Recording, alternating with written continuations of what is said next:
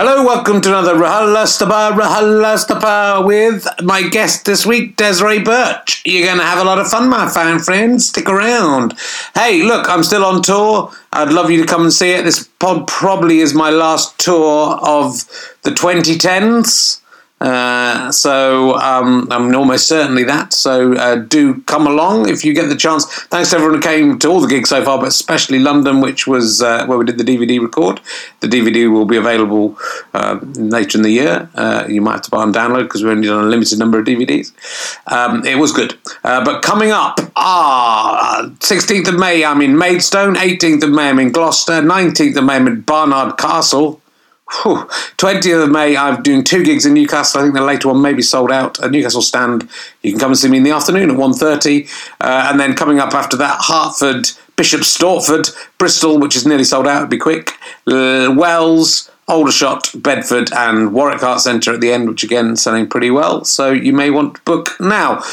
If you go to richardherring.com slash gigs or richardherring.com slash ofreak slash tour, and you can see all the details for those.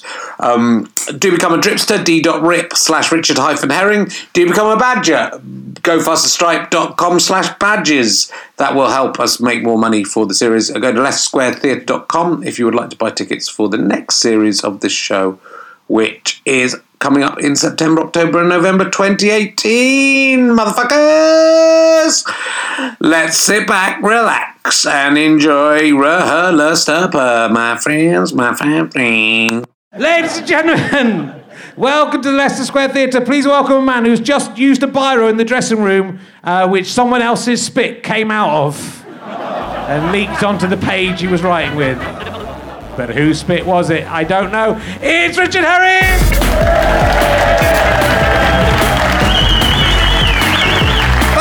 Hello! Welcome. Welcome. Welcome to Richard Herring's Leicester Square Theatre podcast. Um, I was hanging out with the, the lady from the Shake and Vac advert the other day, and I have a feeling I might have done it with her before I in, in this context. Um, she doesn't even use Shake and Vac when she vacuums, she just vacuums like normally. I mean, who would? Why would you put more stuff on the floor? It was a, bad idea. Anyway, she calls it RHLSTP. Uh, so, uh, so yeah, that was quite nasty. I was just writing notes about Al Murray. See that slight state? That's someone else's spit, but whose spit is it? We don't, it could be, you know, it could be Maria Bamford's spit, which wouldn't be a bad thing. But it could be like some. There were some kids doing. There was like a sketch show competition here, so it could be someone who does sketches. That's a terrible thing. Uh, so uh, I, I may have been infected. You don't know, do you? But you know, so someone in showbiz has probably got some kind of disease in it. So um, uh, I've been reading the news, which isn't much use to you people listening at home because I think it's about June now at home, uh, and.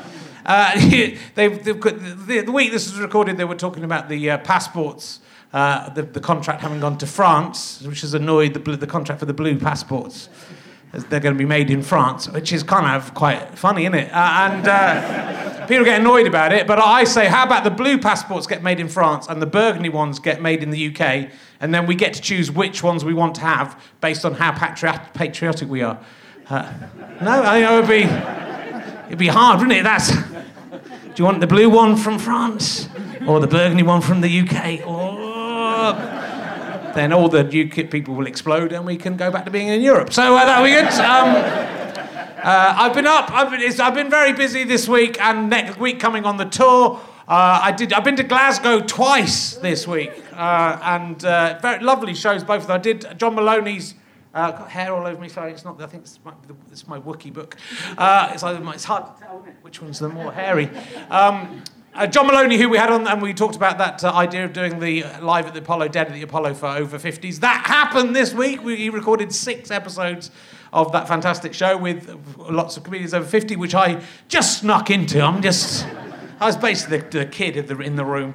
Um, but I did. I really love the Glasgow shows, um, and then I did my stand-up show uh, annoyingly on the the Friday. So I was on that. I was in Glasgow on Tuesday and Friday, so, and had to go to Colchester and Market Drayton in between. And Market Drayton, I thought was just a place where puppets lived that was voiced by Brian Cant, but I was apparently it's a real place. Um, but I love the Glasgow audience, and I, I was thinking the first time I went up to Glasgow was in the Oxford Revue in 1988, and we were very nervous as English little posh kids going up, supposedly posh kids going up to Glasgow, and no one came really, and we went down to silence actually, and then it was the week that the, the two, people in the, show came up to us after the two of the audience members came and talked to us afterwards and said, "You should have done more jokes about Piper Alpha," which had just happened that week, which was where uh, like 170 people had died in a fire on an oil rig. So, yeah, I think that would have probably swung it for us, wouldn't it, if we just come on with that? Uh, but now everyone loves me in Glasgow because I talk their language. That is the thing, and that's the. They love me up there. Um, so anyway, the John Moloney show is great. Uh, I also played in uh, Warsaw. I've now been to Warsaw, Indiana, Indiana, Warsaw, UK, but I haven't been to Warsaw, Poland. But once I've done that, then I've been to, I'm guessing, the three worst paper places in the world. Uh, so, and Warsaw, uh, UK is worse than Warsaw, Indiana. That's how bad that's how bad was. No offense to anyone from Warsaw. Thanks for coming. It was a lovely show. I was, I was at a place called the Forest Arts. Oh, this is going to be nice. It was literally a fucking aircraft hangar in the middle of some dilapidated buildings. I mean, I don't know how it got the name the Forest. There must have been a forest that they knocked down to build, to build Warsaw. Anyway, thanks for having me in Warsaw. Uh, I will. I will go on. We're gonna we're gonna crack on. Uh, so our first guest tonight. I mean, the only guest this week is. Um, Nearly gave the game away there, David. Just covered myself at the last minute. You're much better than last week's audience, I'll tell you that right now. She is probably best known uh, for appearing on the show when game shows go horribly wrong. That is usually when Richard Herring is on them, trying to win them. We please welcome Desiree Burch, ladies and gentlemen. Welcome. Sit down. Pull up a microphone. Oh, oh my goodness. How are you doing? I, am doing all right. Yeah. Those game shows went horribly, horribly wrong. Someone had to let you guys know. Yeah. What, was, what kind of things went horribly wrong in the game shows? I don't know. One of the hosts was a pedophile. That's okay. the thing. it's pretty bad.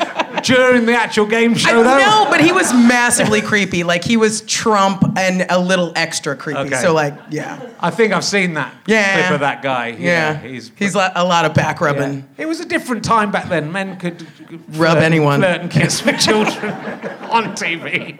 Yes. Uh, yeah, good. Uh, I, I, was thinking, you know, when I got knocked out of pointless by two points, that would be going horribly wrong. But no, that probably is. That's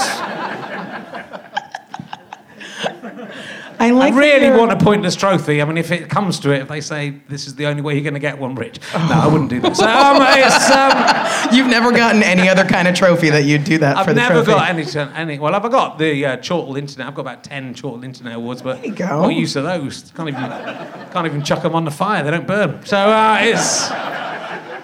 You've got awards. You won the Funny Woman Award, Women Award. Uh, yes, I did. Uh, a couple of years ago, 2015. Yeah. Yeah. So let's let's hear your story a little bit. So you've come over from America. In America, you were doing um, a lot of theatre. Yeah, like. yeah. I, I still do theater, but I was doing a lot more like uh, one woman shows, device theater, yeah. that kind of stuff. Did some stand up, but I mean, there are various ways not to get paid, uh, especially when you're working as an artist in New York. I tried many of them, uh, enjoyed doing that, and then uh, moved over here. what uh, brought you to the UK? Oh boy. Oh. No, we broke up recently, so don't get too romantic about. It. But we were together for like three and a half years. It was like Not a bad. legit relationship, but yes, that's uh, the reason I moved. Because um, I was, you know, I was in New York, and I just I'd been there for so long. I was there for 13 years, and like somewhere around between like year five and eight, you start going like, I need to get out of here. Like this is no kind of life. I need to get out of here. And you say that for at least five years before you do anything. And so it was just like this window opened, and I was like, I'm in love. Let's go do the thing I never left time to do because I was too busy working for cheap. so yeah. And so did you did you plan to come and work here? You sort of thought, let's see how the theatre and stand up goes in the UK, or is this? Yeah, yeah, I mean, I had I had done Edinburgh a couple of times with a, a theater piece, um, and so you know I'd met people. I clearly enjoyed that sort of scenario. Like I was just like, oh, everyone here goes and sees live theater and comedy and performance all the time. This is like a utopia. Let's go. And so you know when I met this person, I was like, okay, yeah, like let's do it. Um, moved over, and then I had to figure out how to get a visa because I desperately did not want to get deported. Like I think I saw Border Force on day two, and I was like, oh no. like they pumped it in specifically because they knew where I was staying. So, um, well, you, did you grow up in California though? I did, Yeah. yes. Uh, So, yeah. um, I was, I, I saw you talking. We do some sort of TED talks and some NerdCon talks. Yeah. So I saw you talking about uh, growing up. Yeah. And you, um, so your background, you say you say you're quite middle class. Yeah. But not that well off. Yeah, no, so we were. Does middle class mean different in? Yeah, America? I was confused when I got here because I was like, oh, this is middle class. And I was like, that person's fucking rich. Like, I don't know what you're talking about, middle class. Like, in America, everybody thinks they're middle class even though they're poor. Like, they can't admit or ever be told that they're poor because they're on their way. So there's like a wide bracket unless you know because you live in a certain area or it looks like something, you're poor. And so, you know, we moved to, especially in Southern California, there are all of these suburban towns that they just kept building tract homes in, and they all look exactly the same. And so, if you moved out there at the right time, it was just. I, mean, seriously, I go to the place where my mom lives now, and I, I'm at the traffic light, and there's like a Target there and a Walgreens there, and there's a tumbleweed going across the street. Like, that's how just raw and new everything is that they keep excavating and building there. So, yeah, my parents moved to this, you know, town, this suburban town, like when I was six months old out of Los Angeles, and uh, that's where I grew up. Um, yeah, it was super, like, we, we were clearly the, like, black people on our block who were poor, but like we still, you know, like yeah, grew up in in a middle class area. Yeah, because you were saying in one of the talks that you really want to learn the piano. Yeah, Your, your yes. parents just laughed in your face. Yes. Oh, absolutely. I mean, yeah, it was. I would say after um, after sort of uh, white people, the next sort of majority was um, like East Asian, Korean, and Chinese predominantly. And so I went to school with a lot of kids who were like getting piano lessons from like the womb almost, you know. And so like everybody had this sort of ability to do music and that kind of thing. And I was like, I want to do that. I was, you know, one of these nerdy kids, so I hung out with other nerdy kids, and I wanted to do like cool musical nerdy kid stuff. And they were just like, that's never happening. when did she ask for a piano? Like it was a, a running joke. Because I am I am middle class in a U, in a UK sense, although you know, um, my parents were teachers. We didn't have much. I did have piano lessons, Jealous. and I really hated it. I didn't want to go, and it made me feel bad that I could have just sent my piano lessons to you. I hated it. I, re- I did piano lessons about five years and hated every second of it. But like, if there's a piano in a room, you can walk up to it and just go like, "Oh la la," No. and like everyone's like, No, no, I can't because I was terrible, and I did. I, I was really, I didn't practice at all. If I managed to, I went in one to the house once and I couldn't find the piano teacher, so I pretended that. And I didn't look that hard, and then I just went home and said they weren't there. Even though the door was wide open and I heard a faucet running. so it makes me feel. Suddenly, I look back and go, "That was, you know, very ungrateful of me when you were there." Yeah, but I mean, uh, you can't be anything but ungrateful when you're a kid because you just show up and you're like, I didn't ask to be here, and you're not giving me what I want, and everything kind of sucks, and I can't wait until I'm older. You know, at least that's the way I was. Like, I always thought, like, oh, I can't wait until I'm older and my life's my own, and I get to do everything I want to do because that's what you think it is. And then you grow up and you're just like, oh, I just want to look at clouds, and you know, yeah, no time. It's cool being a kid, you know, and that is a, it's a shame that uh, you, yeah, you want to get away from it. I even feel like my three-year-old's a bit like that. She seems to want to grow up, and you go, no, this is good, enjoy it. Uh, say poo more. I don't really need to encourage. I mean, she can continue saying poo. She will. She does. she will, doesn't. She will. Um, and uh, and you went to Yale. I did. Yeah. Yeah. When you say that in America, everyone cheers. No, I barely say it because the problem is like you know like people go like oh where did you go to college? And I was like oh yeah you know I was in Connecticut or like I studied New Haven or whatever. And like people just sort of like leave it there because you don't want to be responsible for everything that means because as soon as you get something wrong they're like oh Yale doesn't know the answer to this one. And you're like dude I'm a human being. I don't know that thing. Also George W. Bush Bush went to Yale so like let's keep the bar where you know let's make it fair I fancy he might have had some financial help from Yeah. the family that you may. That I reckon he could have had piano lessons. I bet. I mean, whatever. He's painting all the time. I'm sure he did have piano lessons. I'm sure he's a regular Picasso when he's not being a war criminal. he liked to. He liked to drink, didn't he? Uh, So he probably wouldn't have been able to play the piano. Um, so, um, Well, let's let's have a look at some of your uh, your work. So you did one of your uh, theatre shows, I think, was Tar Baby. That's- Yes. So what what was that about? So um, I, it's one of those things that, like, you say it in America, everybody knows exactly what it's about. it's a show about race and capitalism in America. So uh, it's you know that's one of it's like a very old timey racist term, tar baby. Um, and I love taking things that people are like, well, you can't talk about that, and being like, fucking watch me. Um, and so so yeah, so it was um, this interactive carnival of race and capitalism. So there are all these carnival s games, and I'm the barker, and it's all about the the selling and the packaging of the narrative that supports racism. You know, the narratives that we continue to tell ourselves and our children about. You know, what is true about certain people when ultimately those stories are made up so that people can make money hand over fist off of those people and feel good about it because they don't consider them to be you know people or equal to them in any way.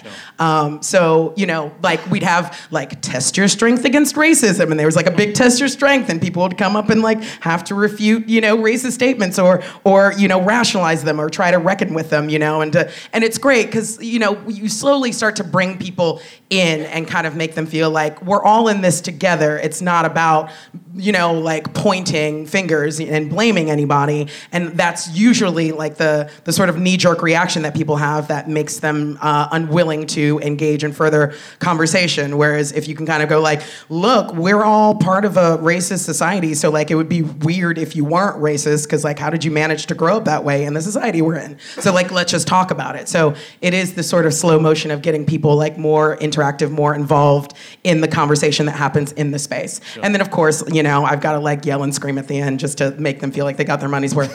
Um, they're like wow that black lady sure got angry. Wow, that was important we're gonna write them yeah so anyway Well, it's, I mean, it's it's sort of astounding.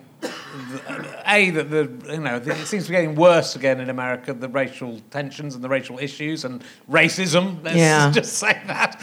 Uh, in the, the president of the United States seems to be quite racist. Yes, exactly. Yes, and seems to represent a, a very um, outspoken contingent of people who Yeah. feel emboldened by him. I think that.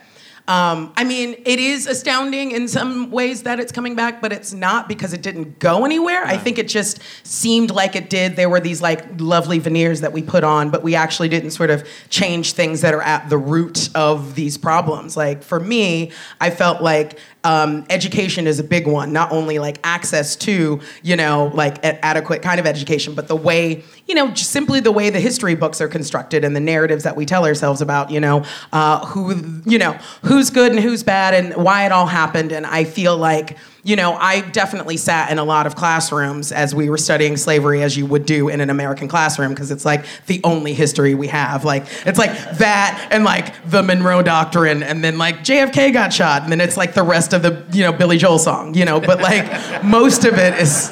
Slavery, right? I guess that was would have been a downer way to start that song. Um, but like you know so um, it's you know, I mean I definitely sat in those classrooms and you know there is this narrative like we don't have hear any of their voices or uh, about their humanity whatsoever. So it's just pictures of like people being beaten or swinging from trees and then everyone in class is like oh that's you you know because I'm the other black kid in this advanced placement class because I'm the one you know? And that's yeah, and there's nobody there to correct that narrative because you've got a textbook that was issued from Texas that's like, well, that's look at all these cool white people did some stuff. Look on page two, you know, and and you know, I'm not trying to detract from the fact that those cool white people did do some cool stuff, but the fact of the matter is, like America specifically, but I mean, honestly, the world has been built by lots of hands working really hard, um, you know, of various different colors, and it's important to not only like recognize that, but like tell narratives from another point of view, so that you know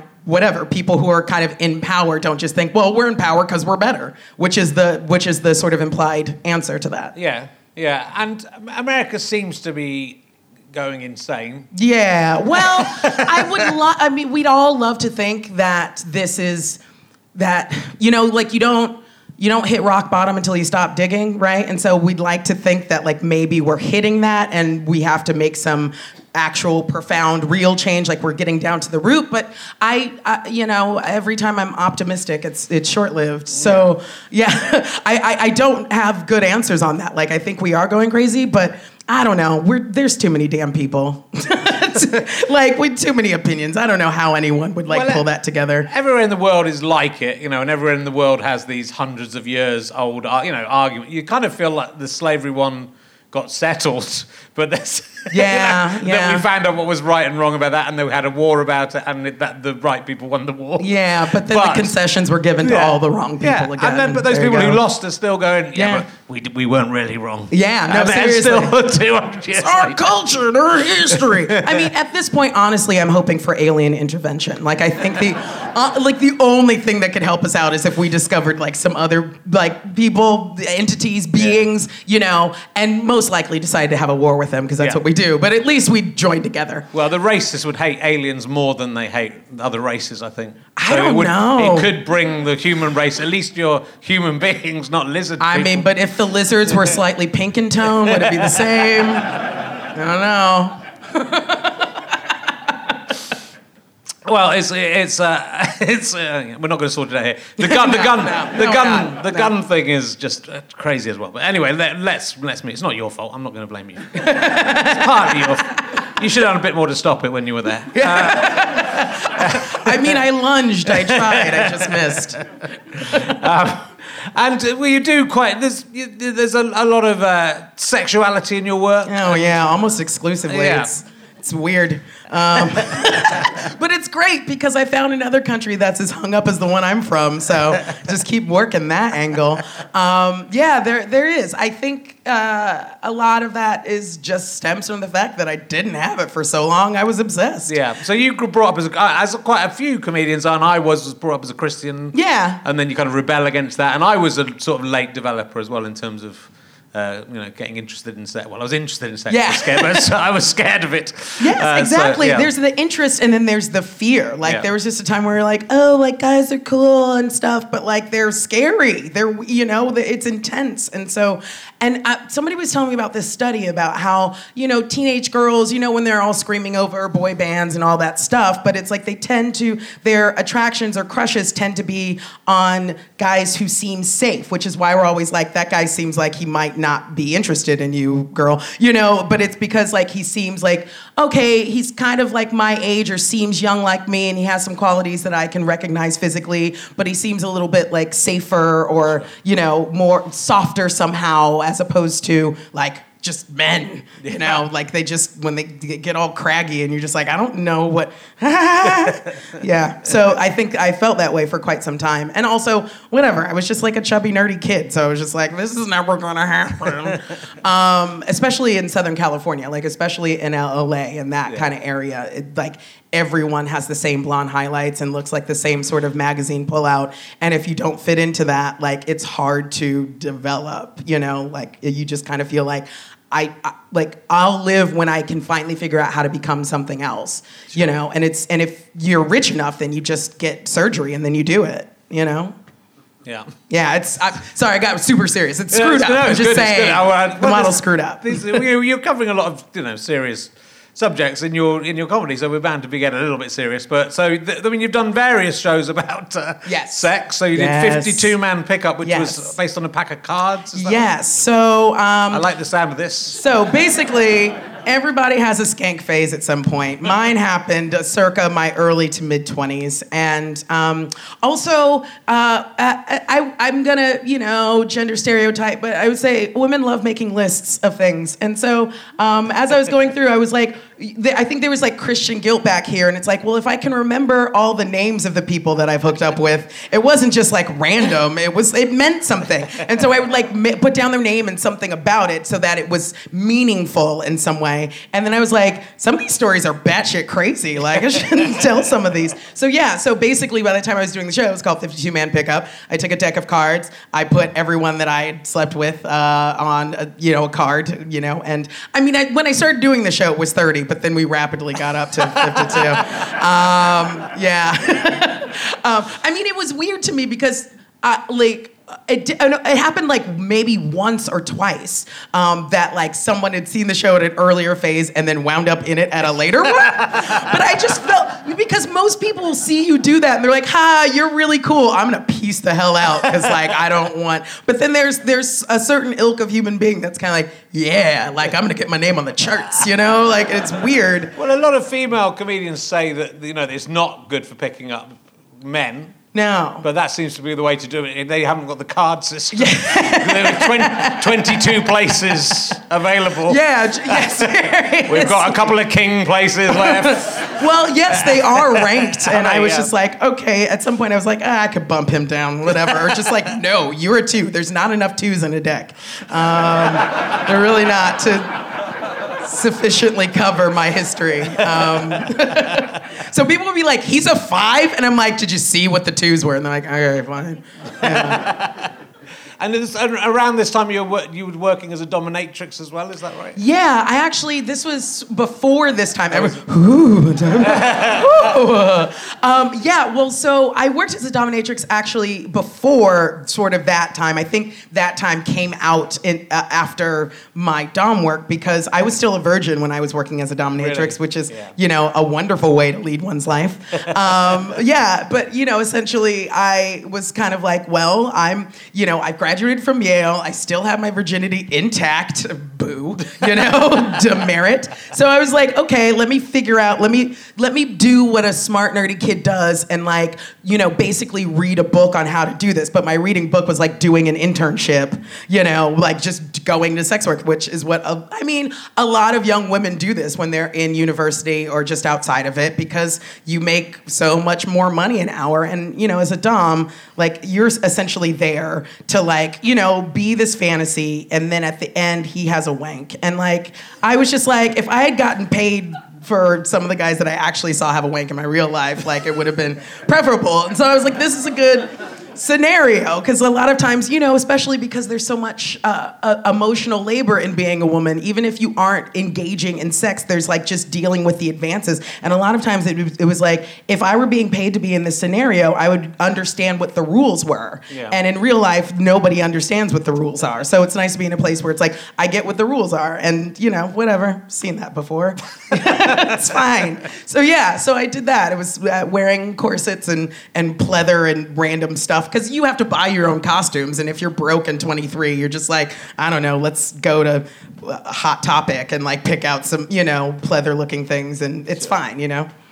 And what kind of things did I'm, so I'm not I'm not Everyone I'm, wants to I'm, know.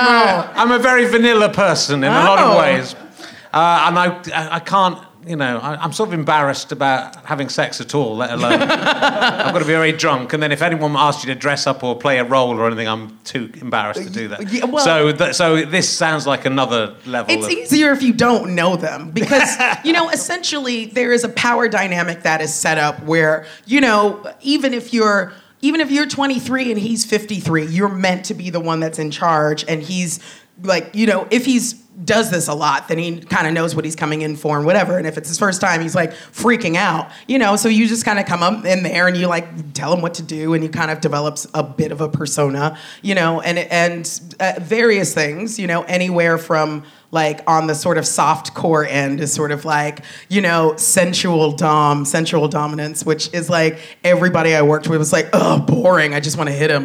Um, because you know like sensual dom is like you know you're wearing like lingerie and you're being like very nurturing and it's very like maternal or like maybe they want to wear a diaper or something like that. And it's all that stuff and i'm like i don't want to hug this asshole like i don't we're not friends you know? And then it goes all the way to like you know stuff that's i mean i never did sort of like needle play but some people do that you know where it's you know piercing and sewing and things like that where you know i'm just saying some of your friends are paying all right so um the, or you know, I mean, or, like I, my my personal favorite um, was uh, CBT, which is a form of therapy, but not what you're thinking. Um, it uh, was uh, cock and ball torture. Um, which just, you know, is a bunch of clothespins or weights or tying it up or whatever.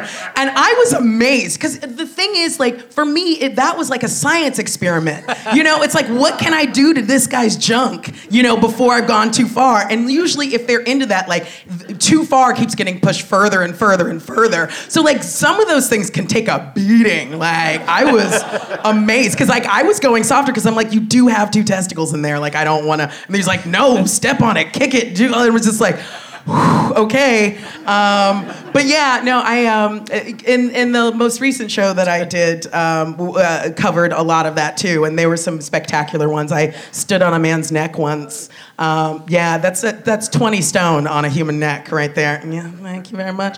Um, he- I mean, he, he had like a neck like a tree stump. Like he was one of those guys who was just like like, and it was just veiny and whatever. But I was still like, this is crazy, and there's no insurance to cover any of this. So just two people in a room, me trying to survive a half hour, and him trying to like essentially just beat off. Like I didn't ever get that because I was like, you just paid money and you're doing the freest thing anybody's ever. Okay, okay, cool. Someone once tried to put a champagne bottle in my bottom. Was it didn't- uh, corked or it, uncorked? it was uncorked. empty. I didn't. It was an empty Okay. champagne bottle. I didn't. Okay. I didn't like it. I, I can imagine you might.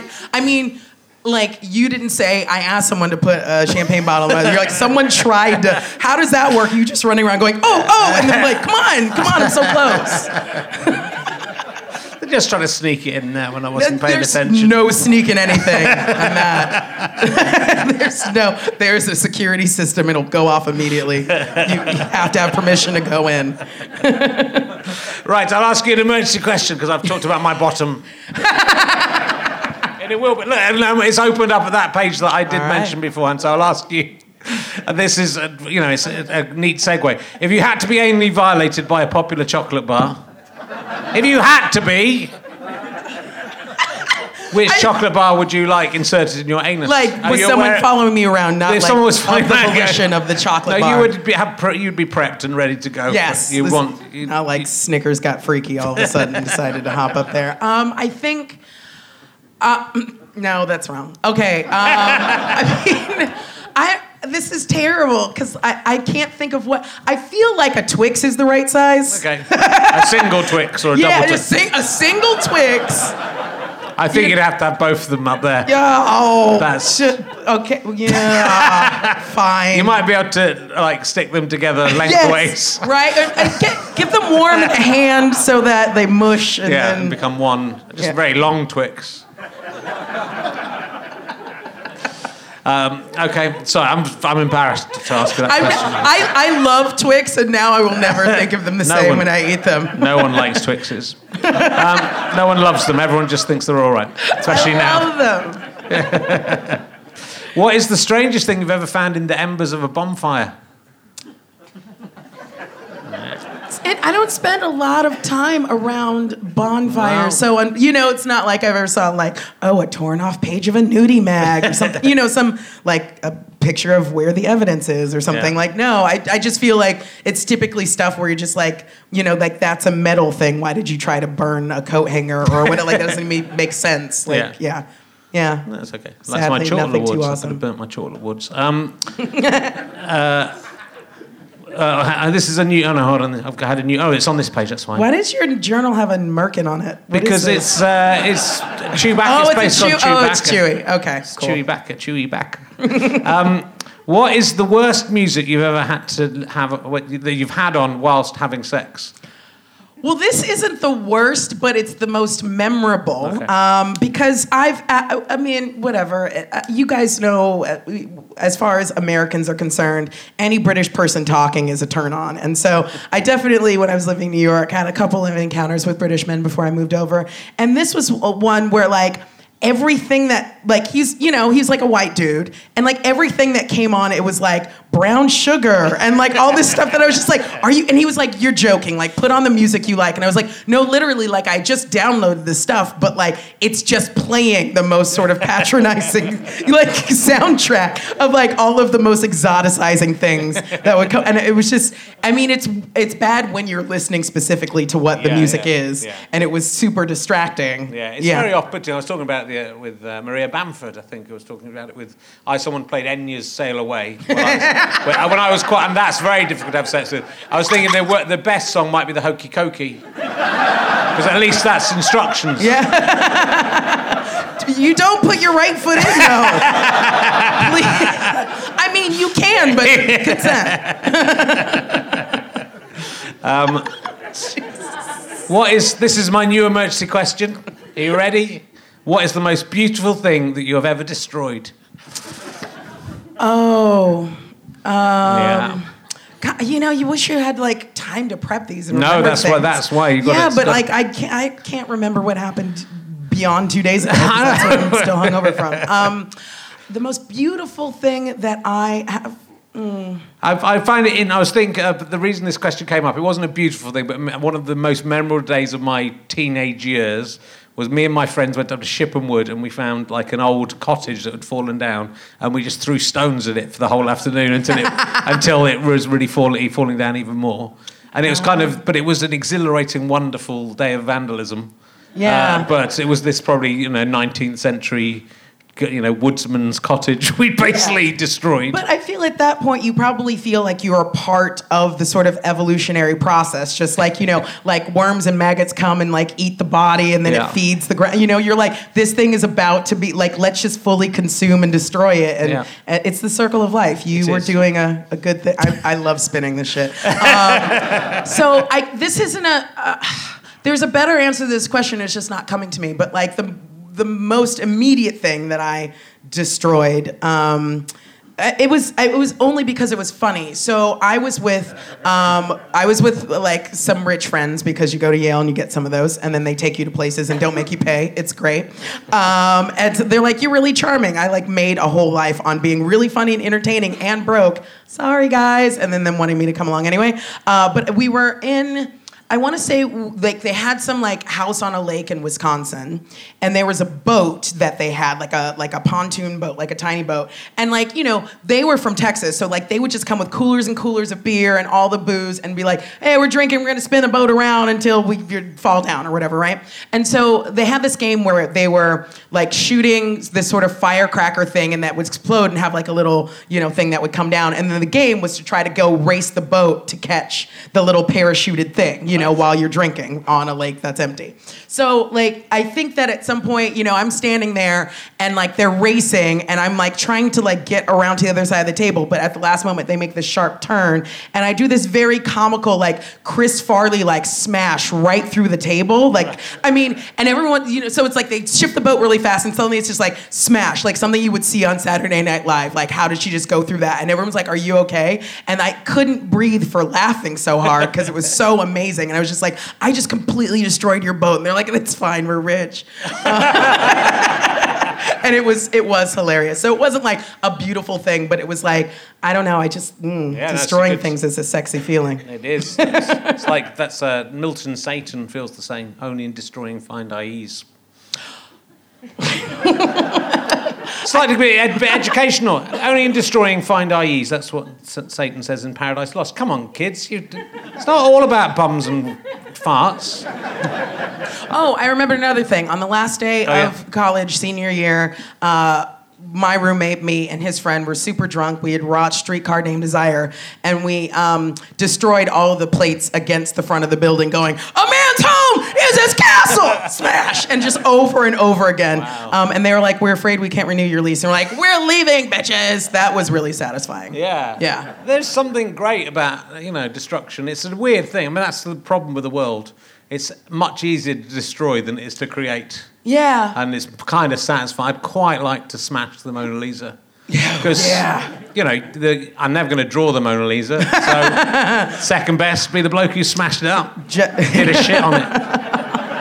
That would be on the Wikipedia page, wouldn't it, of the Mona Lisa? The painting was finally destroyed by being smashed and defecated on by Richard Herring. I mean, would you smash it on a thing? Like, because I feel like I would just be like, want to pop my head through where her head is, like it's me. Like that's how I would destroy Yeah. it. I But, think like, it's quite you- small though, the Mona Lisa. Oh yeah, I bet it's like, a little that. Or when you go to look at it, it's up on the wall over there. Go, yeah, You're like, oh yeah, it's that chick. Yeah, and I, I know what that looked like. I've seen it loads of times. Didn't need to go and queue up for 14 hours. um, good. That was that was a very interesting story about the boat. I thought that's good. I'm going to keep that emergency question. That's It's great when you have in to convince your audience to be No, interested right. in the thing. It's convincing me. I like. I like to when I do a new emergency question. I always try and big it up to myself. so you do the as well as stand up and as well as theatre stuff. You do do these kind of TED talk kind of insp- it's kind of inspirational. Yeah, I don't know. People find me inspirational for some Yeah. fucking reason. no, I mean, I, I don't do a lot of them, but I have done like speaking. So, yeah, I think that um, I am fortunate to live in an era where stories from my life and lives like mine are um, sought after because they haven't been heard for so long. And Yeah. so I think people, you know, uh, yeah, want to hear about, you know, you take something from your life and you turn it into a bigger picture, whatever. Th- and I think as uh, comedians and creators, we do that in general just because I feel like if you're sidelined a lot in life, you get a lot of time to observe things and you start to put things together, and then you're just desperate for anyone to hear you. and so you find a career with a microphone. Yeah. Um, so yeah, so I've done a little bit of that with like um, with TED Talks or with um, uh, NerdCon, which is like a cool world of like all of the people who probably sub- subscribe to your podcast. you know, Definitely. like they keep they keep live performance going. Um, and I got hooked up to that through uh, working on Welcome to Night Vale. Yeah. Um, and so you know, th- like I think the people who uh, follow that and like really love it, like it really has changed their lives in a radical way and brought them a community of people who are like them, where they were all individually separated in their own various communities. And so it's really important to them to be like, I'm coming together not only to see this fictional place that is accepting of all types of human, and and otherwise if you ever listen to the, the the podcast it's all about like you know aliens and ghosts and otherworldly things but also when they come to the shows they're meeting up with people that they maybe see in other or or never have or only talk to online Yeah. and so it's like a huge sort of community building thing and then once you're kind of you know once you're in with the nerds man they take care of you like nerds care you know because they're just like thank you so much for saying things that i am too fucking shy to say Yeah. you know Well, it is. You know, it's, I think that is. I think the great thing about podcasts and that kind of uh, you know live experience is that it is just you're sharing something, and people, even if it's quite a different life that someone's leading, I think you'll find the things that resonate. Yeah. I think these. I think podcasts, especially, I get so many emails from people saying this helped me through this illness or this difficult time in my life, and you're kind of not thinking when I'm doing talking about shitting on the Mona Lisa. I'm not thinking this is this is going to help someone through. but one person This is going to be the thing that makes this person decide that, that life is worth living after all. That Richard Herring might one day shit on the Mona Lisa. I've got to stay alive to But see But they that. laugh at that, and the I'm tumor gonna do it for you. It's what? It's a promise. Oh no! No, Oh, that's the, not for you specifically. That's the pro- There's a problem when a crazy one thinks that the whole podcast is just for them, and that they can talk to it, and then they'll get and they'll answer But back. that's the thing about a podcast. They're really, they're really intimate things. Even though you know you're just listening to them, you know, in your car. But usually in your car, you're like singing really loudly. You're doing other intimate things. You're eating terrible food out of a bag. You know, things that you wouldn't show to other people. Or you're cleaning around your house. You're doing like, and this thing is going directly into your brain. Like there is an intimate. Con- I understand that. Like I do start to feel like I, you know, know people, and then you see them in real life, and you're like, that's not you. it's not at all the picture I had in my head of who you are. Like, fix yourself, you know?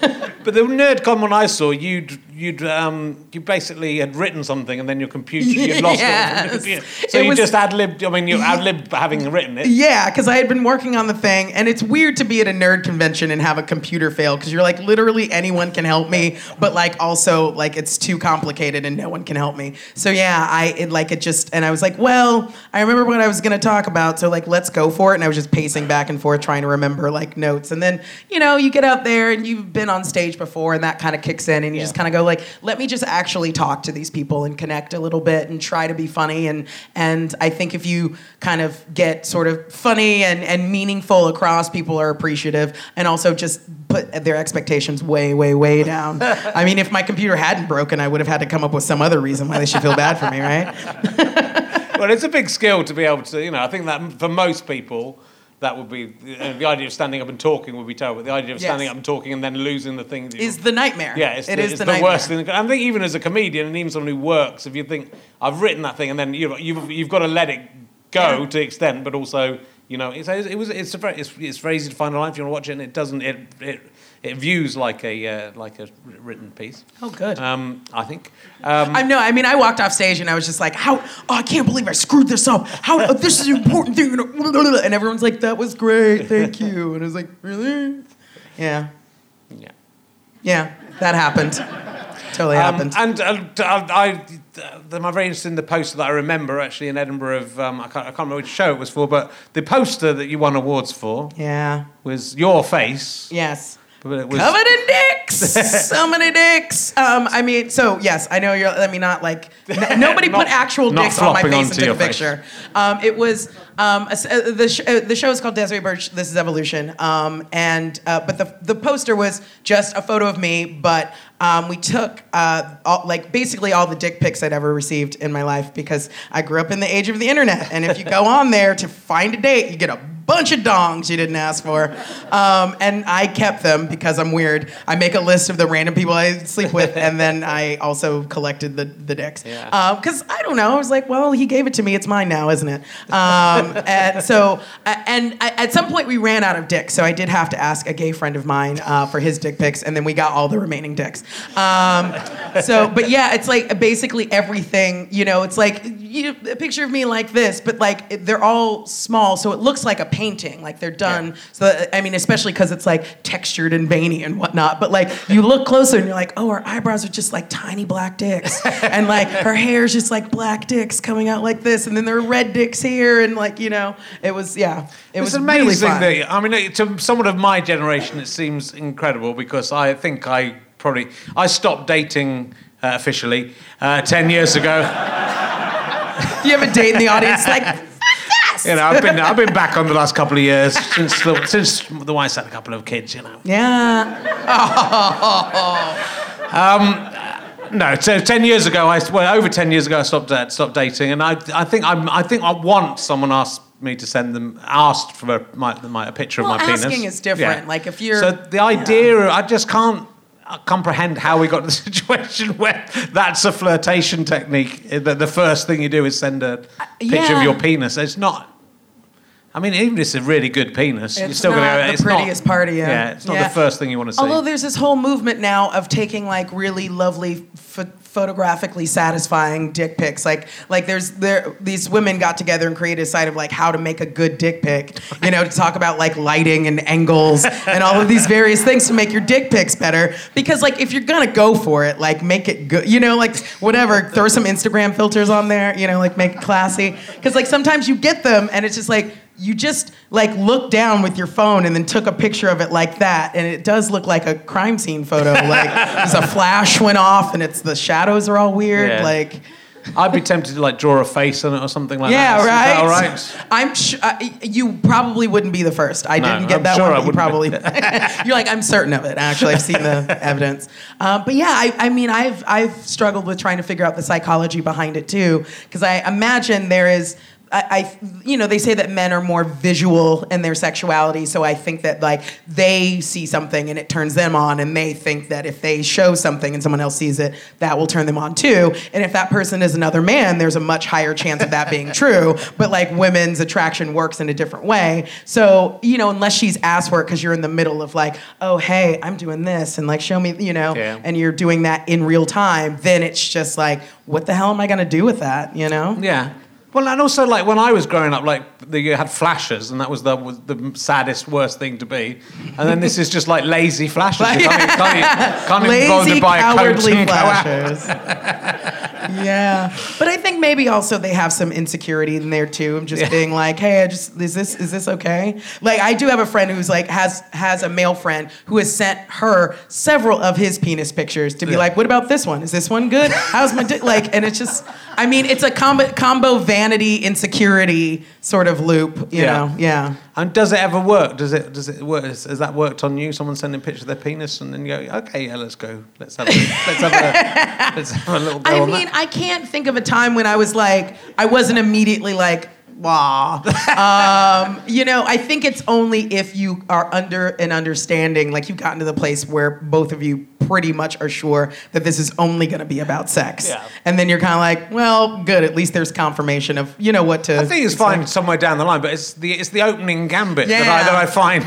Or- like, but it's like- people saying I've, my, I've closed my direct messages on uh, on Twitter because you just get dick pics, dick pics, dick pics. Yeah. I've no, no one's ever sent me a picture of anything. Not, I'm gonna send you so many dick or pics. something. Everyone tonight, send him a dick pic. My, my, I don't think you can direct message me unless I, unless you follow me, unless I follow you. but still, you'll get Yeah. plenty. Yeah, just just do them in open. I'd like to, Yeah. I'd like to see a few just to see. Twitter's gonna shut it all down. I'm pretty sure mine's better than all of yours, is what I'm saying. So I'd like to see the evidence. I'd love to see your erect penis, David. You may have to. Yes. You may have to find some photos from 10 or 15 years ago for that. Terrible. I mean, I, I mean, penises. It's interesting to me when penises age better than faces. Sometimes they age better, and sometimes they age worse. So Yeah. I, he might have like a 23 year old, you know, stallion down Yeah. there that's just been, you know, it's been He's, not, moisturized. he's nodding. He is nodding. See? It has been moisturised. Oh, also, he works nuclear physics, so I reckon it's probably gro- it's probably grown over, like just the radiation Like- is probably because that's probably you know that's where the nuclear stuff is down that kind of level. It's on the table, right? And that's where. So oh, that's a like whole keeping new your phone cool in. porn version of Spider-Man. if it is, and then you've got a web. Okay. and then people have to come in with their the, the gloves on. Some people, some people are like some of your. You know, you come with those gloves and then. I love this so much. The glove. There's a hole in the glove. Oh no! Been contaminated. Good. We're having a good time. so you do the Mash Report. Yeah. Which is a fantastic show. I've been massively Yeah. enjoying. It's Um, great. And you did I see you dress up as a white man on the That, that's Mash a thing that happened. Yeah. yes. I was looking for it again and it couldn't find it online anywhere. So I thought, Oh, it, might, yeah. I Oh, thought it might have what's been a weird dream I'd No. had. Interesting, Richard. cool to know about you. Yeah, no, I did. Um, it was uh, we interviewed um, a men's rights activist, and then you know the the ultimate gag was that you know like let's take a black woman who clearly is going to speak to a men's rights activist uh, and not understand the plight. Uh, you know, of men and particularly of white men and what their struggles are, and then like walk around in his shoes as as everybody does in investigative journalism. It's like not enough to ask questions. No, I got to go out and get a suit and some outfits and whatever. So yeah, it was it was to do that whole let's really truly investigate this. So I did spend like three hours in makeup, getting like spray painted and Yeah. put having glued wigs on and things um, to turn into this I, I, what I feel like passable like you know white maybe British man, but Yeah. they didn't have me do an accent, which is good because I can't. Um, and yeah, and then I just, you know, walked around, tried to chat up women, tried to like talk to, you know, guys on the street and just be like, yeah, I mean, God, you being a white guy, right? It's like, whew, you know, like, so um, yeah, it was, it, what I will say, the most fascinating thing to me was just like, one, I put on the trousers and I was like, what the fuck did they give you for pockets? Like, they went all the way down to here. Women never get any pockets. They're like, it's gonna obstruct our view of your ass, so no pockets for you. And so, like, I was just like, the pockets were so deep and I felt fine just like sitting down like this everywhere I went and talking to everyone like this. And I was just like, this is like, I can see how this would psychologically start to evolve the way that I just acted all the time Yeah. just from having room to have possessions and just having space to air out my, my, my goodies to the world. like it was just a sweet feeling, you know? yeah, it's interesting. I, I had a Hitler moustache for a year. Yes. Uh, which, so it was, you know, similarly uh, weird. I, so when you did that, Yeah. you shaved your mustache and had a Hitler mustache. Mm-hmm. It wasn't like a thing you could take on and off. It wasn't well because I felt like I had to have it for real. Yeah. Otherwise, it wasn't a valid count. experiment. Yeah. It was horrible. It was a horrible thing to do. I mean, I, I mean, for everyone. that. when I when I saw a video of you doing that. Yeah. I wondered what your day to day was when the 23 hours you were not on stage Yeah. doing that. What that was like. It was sort of it, it was what I found quite interesting is that I, I didn't get much hassle. Most people avoided me. Sometimes people laughed at me, but I just felt like I was being judged all the time. And as a white man, I've never walked down the street worrying about people. It's it was really Ah, interesting. So I kind of got like this. I you know I felt at any moment I could be physically attacked. Yeah. Just for the way I looked, which Yeah. again uh, you know. It, could happen for Yeah. various other reasons, but not because I'm a white man.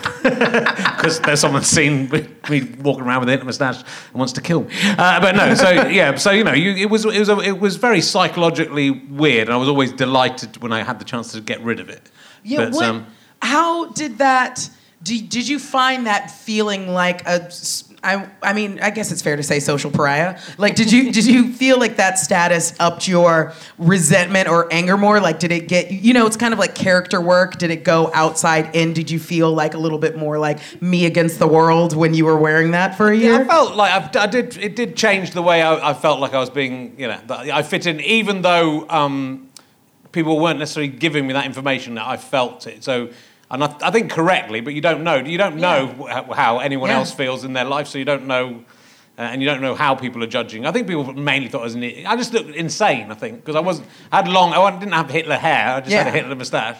So the worst thing that happened was a white van man on Shepherd's Bush Green at midnight said, "Well done, mate. You're a man after my own heart."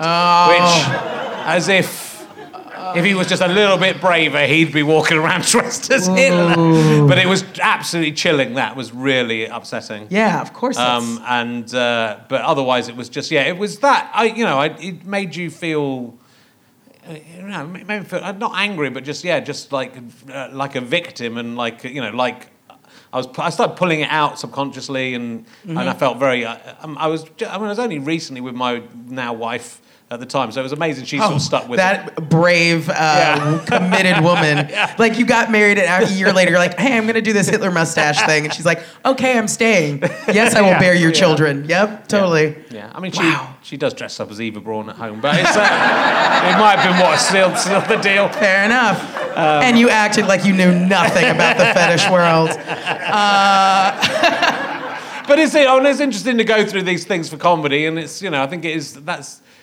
I, you know, I don't know. I don't know how real you you felt as a white man. Obviously, a little bit kind of you when you knew it was a joke. Well, it yeah, but uh, by the end of the day, you're Yeah. taking that face off, and you forgot what your face looked like because you got used to this guy's face. Yeah. I'm like, I'm Jeff now, you know, like, and I've got Jeff's worries and concerns, and I'm gonna go back to somewhere in the Midlands, I presume, where Jeff lives, um, you know. But um, But it sort of also makes you realize how crazy all. I mean, it's that that craziness of uh, the way we judge each other and Yeah. the way and the and the just you know something like skin color is so. I mean, and there's no. I know there's more to it than that, but it's But but, it, there there is and there isn't. Yeah, There is and there so isn't, it's yeah. but you know it's it's so like on a childish level, a child would go. That's stupid. It- It's like the it worst is. episode of Star Trek there would ever be. Or most of them Yeah. would be literally about with this, like an orange cat and a black cat, and they're like, "Oh, that orange cat," you know, it's they're cats. I mean, yeah, I think that, um, yeah, it is. It is like a weird thing, and I, any kid would be like, "That's stupid." But I think that we kind of constantly are attributing narratives to people as we look at them Yeah. all the time. Like I think that we attribute a narrative to our own lives when there really isn't one. It's just like random chaotic phenomena and we like make stories. So we look at people and we make stories and when there's already such a strong story about a person, it's so satisfying because you're like, "Oh, I got that one." Yeah. You know, and I think that's part of the reason our brains, you know, we yeah, do well, I, that. that's what I dislike about it is the kind of laziness of uh, because it's I, I have to get to know someone to know if I'm going to hate them. yes. And if you can just make a decision based on what they look like, that's, Yeah. that's very lazy It way is, to but hate it's people. but it's like the junk food of, of you know of stereotype. You know, it's Yeah. just kind of like that's easy, and we people like cheeseburgers, people like chips, you know, so it's easy to do. Uh, do you think it's interesting that, uh, is it the case that racism is more prevalent in areas where people, where it's, where it's more like there are less Uh, ethnic from black people or different people if it's in, a- in a, in a Well, you know what I mean? Because like if you're in London, it's not really a, a, a, a well, as much deal. of a problem as it is in Yeah. other places where Yeah. there are fewer. I mean, I would say As in Warsaw, Indiana. I'll just pick that up. pick that up off the top of my head.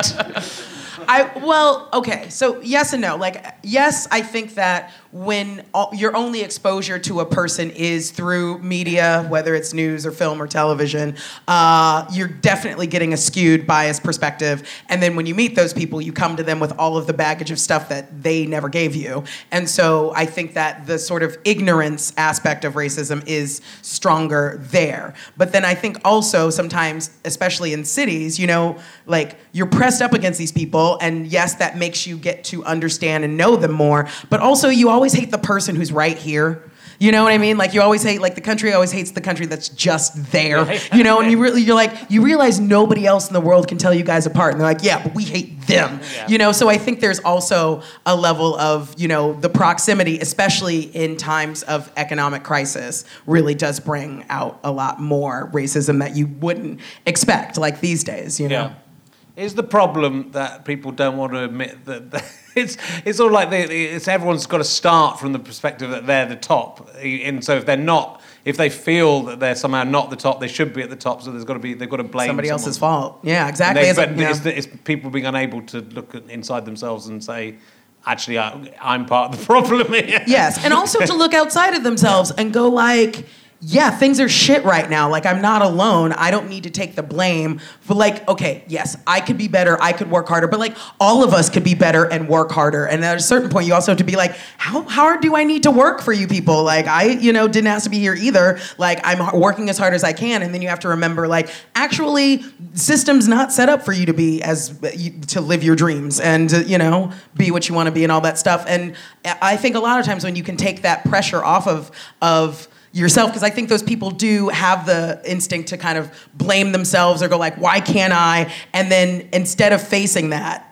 like reality and looking into themselves and go like why can't i? They go like it must be someone else's fault you know because they can't look at things that they can change about themselves and so they blame. Yeah, and they, but they, it, it's interesting to say someone like Trump and in the UK, like someone like Jacob Rees-Mogg, or Nigel Farage, that like people would look at them and go, you know, they're they're going to be the person that helps me out, rather than looking at those rich people and going, these these guys are the problem. Like, You know, that they were that the the Trump supporters. You know, I think I just mentioned Trump in a tweet this week, and very vaguely, and like four or five people from America searching for Trump got in touch Yeah. with me to tell me I was a libtard, Uh-huh. uh, etc. But they obviously respect him so much, but they're not able to say this guy is stealing money and is a well cl- i wonder how much they respect him as much uh, more than like he represents them very intimately and so they identify in some way and so they feel like they're being attacked constantly and so they have to defend themselves um, yeah i mean I, I, I don't know. I just don't understand how anyone can respect him. And that's not just me being a libtard. I'm just like, he is a bold faced liar. Like, he lies all of the time. Yeah. Well, I, like, at some point, how can you respect that? How can you excuse that many lies unless you're in an abusive relationship, which is maybe what's happening to all of these people is that they, you know, Yeah. like, but it's for me that he would never, never for a second says he's done anything wrong, right? So he, any human being in any situation, he Yeah. never admits he's made a mistake. He never admits he's culpable for anything. He's always the best in every situation. Yeah. The worst thing, the thing for me that really, I mean, amongst many of the things, but the thing when he was arguing all that time about the size of his inauguration crowd, it's like we can see that that people didn't, you know, why is that so important to you? The fact that you've got to Yeah, we've tell already been that sent the lie. pic. We can see it's not big. It doesn't even that matter because your people couldn't have got across to Washington Yeah. anyway. It's not important. So why does it care? Why do you care so much? But for Yeah. someone to never say, actually, yeah, I was wrong. It was wrong of me to have sex with a porn star when my wife Yes, just had a child, yes. or whatever. You would at least go, well, there's a little bit of humanity. But in it." that's the epitome of childishness, right? Like you become an adult, like you not only when your body matures, but like when you screw up something you can't unscrew up and you have to take accountability for that thing. And as long as you can like be like just continue to lie and say like, "Oh, I never did that. I never whatever." These the, the people who follow him see want to be him. You know, they they're like, "Yeah, like he's like the Fonz and like everything he does is cool He is, and he is like the fonz and he's Teflon and he never gets caught for anything and he has all of he has sex with porn stars and he's rich and he gets whatever he wants and they, I think that they see the, him as some kind of a role model like Yeah. you know he's what they could be if they were just the cool guy in high school. And I really think it's that simplistic, sadly. It's interesting. Well, um, and for all the Trump fans at home, I don't like any of the other. po- Jeremy Corbyn's a dick as well. You happy? oh no! Now the Corbyn fans are going to come and have a go at me. Um, Paddy Ashdown's rubbish. yeah, I've got it covered now. Um, you saw Maria Bamford's show last week. I did. I had her on the podcast last week. Ah, uh, she's a- dope. what an amazing woman she is. Yeah. Do you did you hang out with her? Do you know her? I met her once in uh, 2009 um, in New York uh, at a club. Um, she was really awesome and very just sort of gracious and down to earth and, and Yeah. all of that. All of that wonderful stuff, and I feel like when people are really talented, they can be kind because they're not like afraid of people finding them out. You know, Yeah, she is. I mean, out of everyone I've had on here, who's like a big star, um, she is like the most down to earth person. Yeah. She was very, very nice. Was, was her stand up show any good? Her stand-up show was great. I mean, yeah, like I mean, she talks she talks about mental illness in her work a lot, but like you know, in that show in particular, she talked about you know like being like committed at some point. So Yeah. like I think yes, when you are in a place when you're in a hospital gown, you know, like th- that has been issued by a county, and like you've been sort of locked up to protect yourself, like you're as down to earth as you can possibly get. You know, like I think that life experience will make you real just realize to always be humble.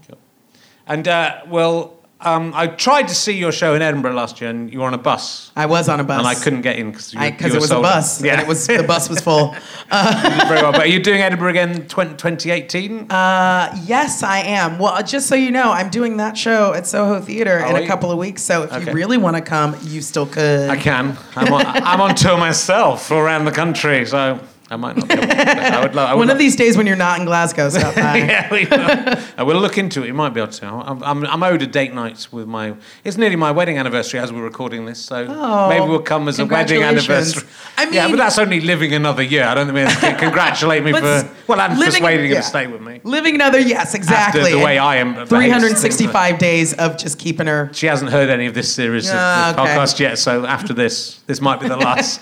She stayed with you du- during Hitler She like did, I think yeah. you're she's solid on that. But Yeah. yeah, I will be going to Edinburgh this year. Um, and by the time this comes out, I will have figured out the title of my show and what it's about. But I've still. And you're going to be in a bus, or you're going to be in a? Uh, I'm going to be at the Monkey Barrel. Um, Oh, yes. uh, yes. So, like, you know, right off of the mile, like, actually in a club that exists there. Because last year, everyone's like, I mean, the bus is cool, but you can't do this again. Like, there's people lined out in the rain outside of a bus. Like, this is depressing. You can't do this anymore. And I was like, okay, fine. Because if I had my druthers, I would do the bus again. I, it's a great comedy venue. It Yeah. is really, it's intimate, it's perfect. You have this much space on stage with you and a microphone, and everyone's sitting here, and it's like a fireside chat, but it's on a bus. So, it, like, people just come in and feel like anything could happen, and it's wild. And that's the kind of audience I want to have at a show. And it self filters out the douches. Like, people who go there and walk around with two beers, like, this doesn't seem very good. I'm like, great, I don't want you at my show. Don't come. You know, so it was, it was a perfect venue. I really, I highly recommend it if you're a comic. Play a bus. Good idea. Um, and I've, well, I haven't seen you live, but I've seen lots of your stuff online, and it's fucking awesome. So Thank do you. do check out Desiree. Ladies and gentlemen, Desiree Burch. You have been listening to Richard Herring's Leicester Square Theatre podcast with me, Richard Herring, and my guest Desiree Burch. The music's by Pest. Thank you to everyone at the British Comedy Guide, to everyone at the Square Theatre, to everyone at Go Faster Stripe, and all my friends and family and everyone who knows me, especially my mum. Hi, Barbara. Hope you're all right. I'm indebted to my producer, Ben Walker. It's a Guy Potato Fuzz um, and GoFasterStripe.com production. Come and see me on tour, richchain.com slash gigs. Thank you, bye.